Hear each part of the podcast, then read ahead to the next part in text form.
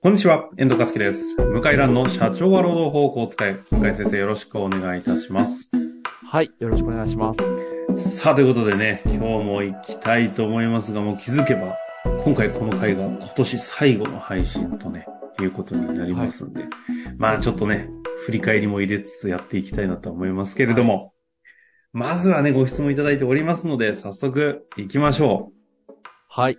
今日は、社労士事務所の、えー、事務所の方ですね。いただきました。ありがとうございます。早速行きましょう。はい。今日も、あの、上海放送ということになりまして、若干タイムラグがね、あるということですい、ません。申し訳ないです。ちょっと。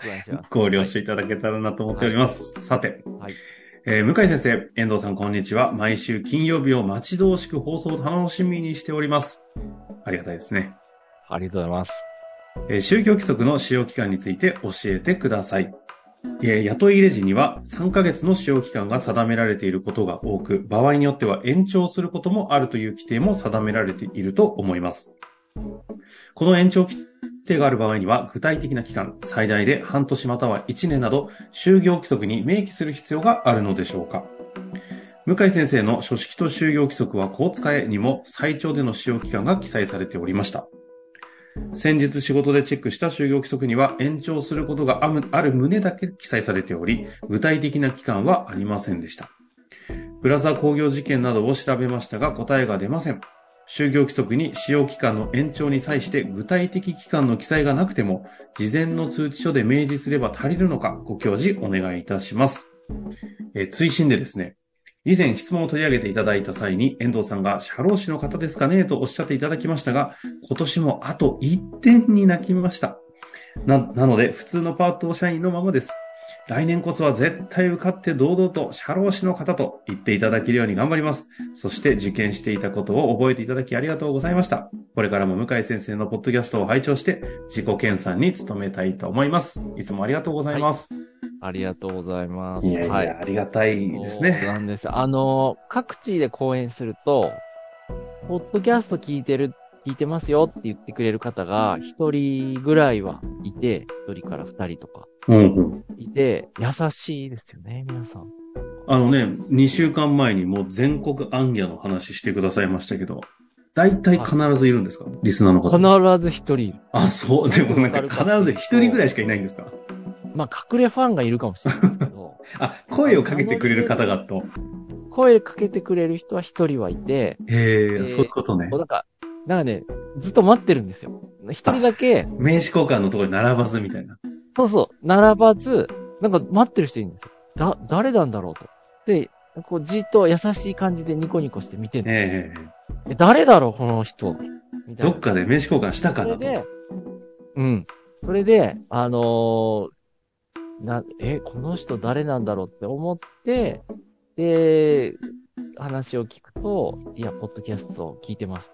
もう、最初から全部聞きました。会社の方もいますね。社労、社労士の先生多いけど、うんうん会社のうん。方もいて、そういう方はとても優しくてですね、話が弾んで、で、ずっと話弾む5分とか 10, 10分、ええ。で、その、主催者の人にそろそろ出てってくれって言われる あ、終わった後にね。喋ったり。いますね、ええ講師陣とね、こう話してる人が。俺ね、あるあるでね、嬉しい、ありがたい。まあ本当に、だからリスナーの方、ありがたいな。全国どこ行っても、一人ぐらいいらっしゃって。一人ぐらいも寂しいんでね、もうちょっと増やしていきたいですが、リスナーもっといるんだけどなっていう気もするんですけどね。まあね、聞いててもまあ、なんか、ええ、そう、そう、それは、ちょっと、やっぱり話しかけるとはまたハードルは高いですからね。いや、でもね、この方もね、ああの今回1点に泣いてってありますけど、あの、本当にね、社労士の先生、1点でっていう人たちがめちゃくちゃ多い難関な試験めちゃくになってると。ちゃ多い。いや、もう僕、まあこういった話よくするんですけど、あの、教えてもらえるんですけど、私1点で3年間落ちましたとか、ええあの、1点、あいやいや、全然全然。1点で1回、2, で2回連続あ落ちて諦めて、で、また再受験して受かりましたとか、ああ。もうめちゃくちゃ多いよ。めちゃくちゃ多いです。そうなんですね。もう本当に厳しすぎる。ええあ、そうなんだ。いや、もうそんな中でですからね、この、今、向井先生がこの話してくださったということはね、きっとこのリスナーの方に、同じエネルギーを感じたんでしょうから、ぜひね、講演とかで、ついに受かりましたという名刺交換をね、していただきたいですね。そうですね。深井先生、ねそういう話聞くとね、うれ、うれし、本当に喜びますからね、最近嬉しね。嬉しいですね。受験まあ生の方も聞いてもらってるみたいです。うん、ね、多いですよね、最近声聞きますが。はい。まあ、ということで、早速質問いきましょうか。はい。まあ、改めてちょっと質問の整理から簡単にしていただいてもいいですか？ええあの、おそらくですね、僕が講演で、やっぱ延長規定は大事だよっていう話をしてるんですね。えー、なんでかっていうと、使用期間3ヶ月ってこと多いんですけど、はい。3ヶ月でわ、わからないことがやっぱ多いんですよね。ほうほうやっほう。ぱり、この、この人ちょっとうちと合わないおかしいな、ちょっとなんか様子言動がおかしいな、とかって気づくのがうん3ヶ月目ぐらいだったりしてて、あの、相談、あの、お客様からの相談によるとね、で、解雇していいですかって来るわけですね。ああ。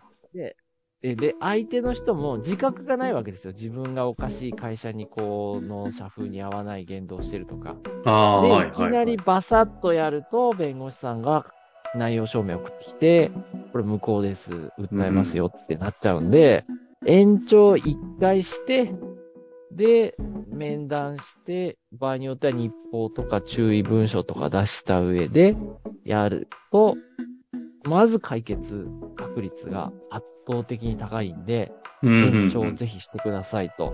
で延長するには延長規定が必要でして、延長規定がないと延長できないって裁判例も多いんですね。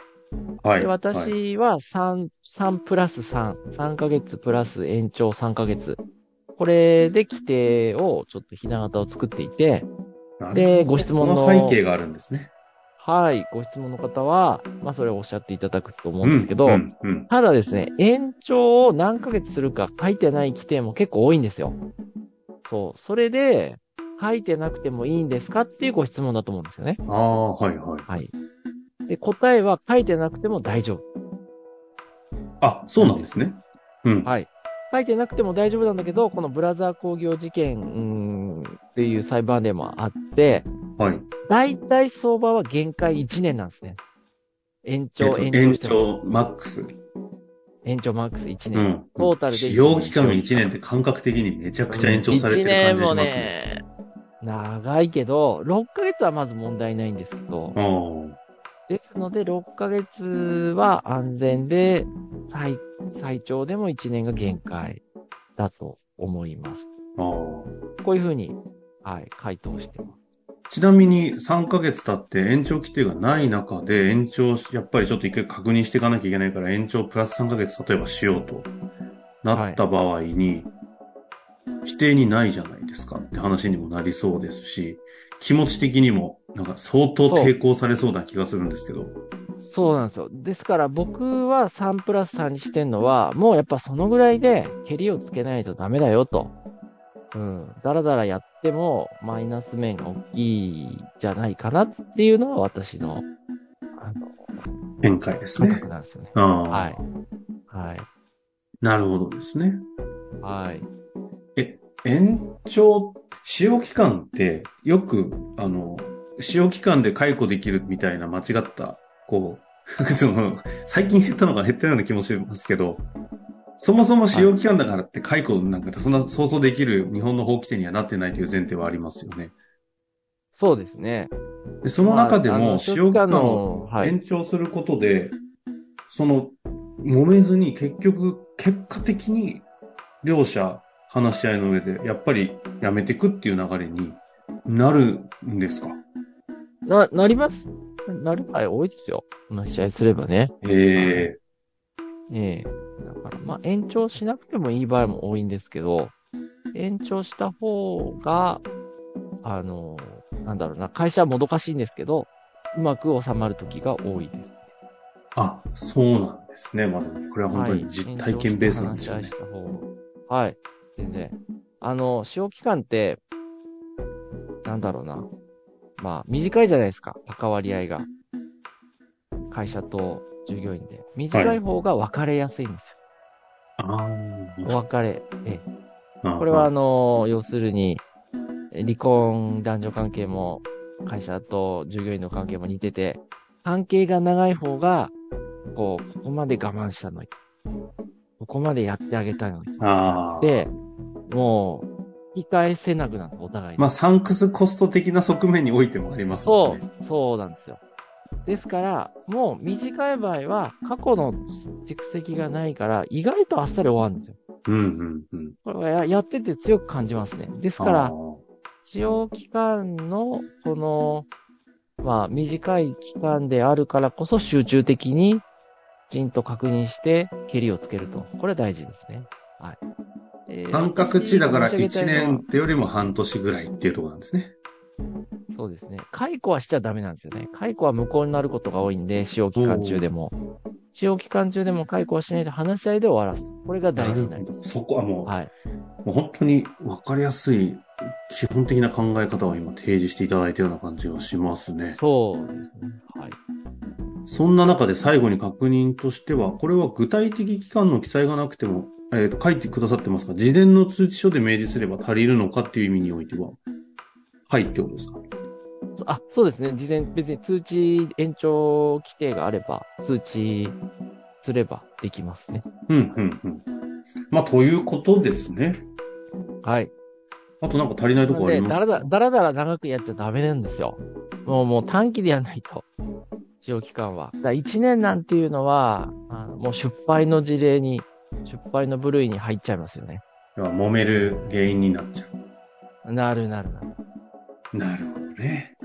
いや、でもすごいかん、なんか、き人としての気持ちとしてもそうなりそうだなって感じもわかり、すごくわかりますね。そうなんですよ。長くなればなるほど難しくなるんで、うん使用期間については、あんまり長く延長はお勧めはできない。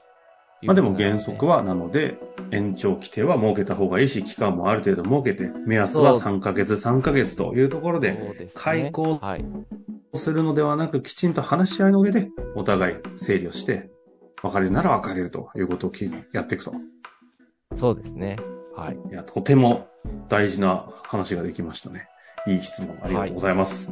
はい、ありがとうございました。まあそんな中ですけど、最後ですので、まあ最後といってもね、あの、これからですが、またあの、今年終わりなんですけど、最後にちょっと簡単に振り返りどうですか？ああ、そうですね。まあ今年はもう本当、あの、日本もコロナ、新型コロナウイルスが5類になって、ねえ。こう、一気にこう、回復、えーコロナ前に戻ったんですけど、そうですね。まあ戻らないままの分野とか、あと気持ちが変わっちゃって、えー、なんだろうな、一変しちゃった分野もあって、うんうんうん。あの、あと、まあだ、例えばやっぱ時給ですね。ほあ、そっか、飲食業の人人手不足はもっと深刻になったり、う。うん。あと、物価が上がって時給も一気に上がったり、うん。新しくこう、この3年でもっと、なんだろうな、まあ会社にとってはちょっと厳しい面が大きいですかね。うん。ええなって厳しい面もあるんだけど、消費も結構お金を使う人も結構増えてきて、えー、ですので、まあチャンスでもあるかなと思いますね。チャンスもある中で厳しさも増すので、そうですね。逆に言うと、ちゃんとやれるといけると。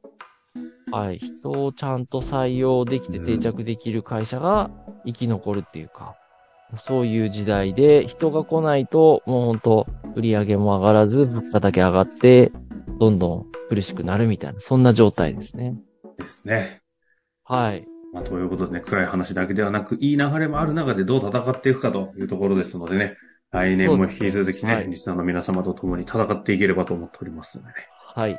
また来年もよろしくお願いします。ということで、よろしくお願いします今年も終わりたいと思います。向井先生、はい。ありがとうございました。ありがとうございました。本日の番組はいかがでしたか？番組では向井蘭への質問を受け付けております。ウェブ検索で向井ロームネットと入力し、検索結果に出てくるオフィシャルウェブサイトにアクセス。その中のポッドキャストのバナーから質問フォームにご入力ください。たくさんのご応募お待ちしております。